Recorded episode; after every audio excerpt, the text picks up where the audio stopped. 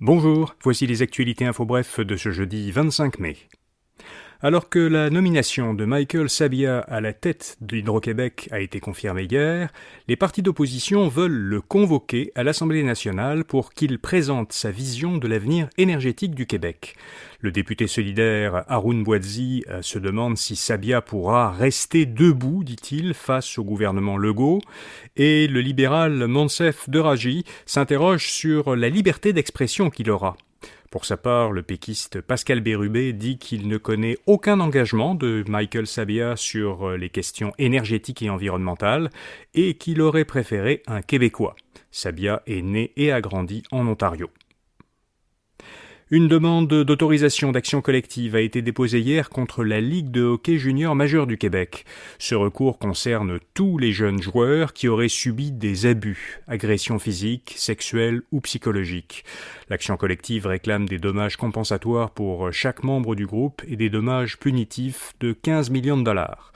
Le demandeur principal affirme avoir subi, lors de la saison 1994-1995, des bizutages, des brimades, des abus sexuels, physiques et psychologiques chez les Saguenayens de Chicoutimi et les voltigeurs de Drummondville. Le Canada et ses alliés lancent une alerte contre une cybermenace chinoise. Le Centre canadien pour la cybersécurité et ses partenaires des quatre pays avec lesquels le Canada forme l'alliance de surveillance Five Eyes ont publié un bulletin conjoint pour alerter les professionnels et gestionnaires des technologies de l'information. Selon l'Alliance, Volt Typhoon, un auteur de cybermenaces parrainé par le gouvernement chinois, utilise euh, ce qu'ils appellent des attaques hors sol pour ne pas se faire détecter. Alors cette méthode consisterait à utiliser les outils d'administration d'un système informatique pour se fondre dans les opérations normales d'un réseau. Dans ce cas, ce serait le réseau euh, Windows. Le centre invite à signaler tout cyberincident sur son site. Le gouverneur de la Floride, Ron DeSantis, a annoncé qu'il était candidat à l'investiture républicaine en vue de l'élection présidentielle de l'an prochain. Il est perçu comme le principal rival de Donald Trump au sein du camp républicain. DeSantis promet de mener le grand retour de l'Amérique, selon ses termes. Il a choisi de faire son annonce sur Twitter dans un direct audio avec Elon Musk, mais l'événement, suivi par des centaines de milliers de personnes, a été un peu perturbé par des problèmes techniques. Joe Biden s'en est moqué, il a tweeté un lien vers son propre site de campagne en précisant Ce lien fonctionne.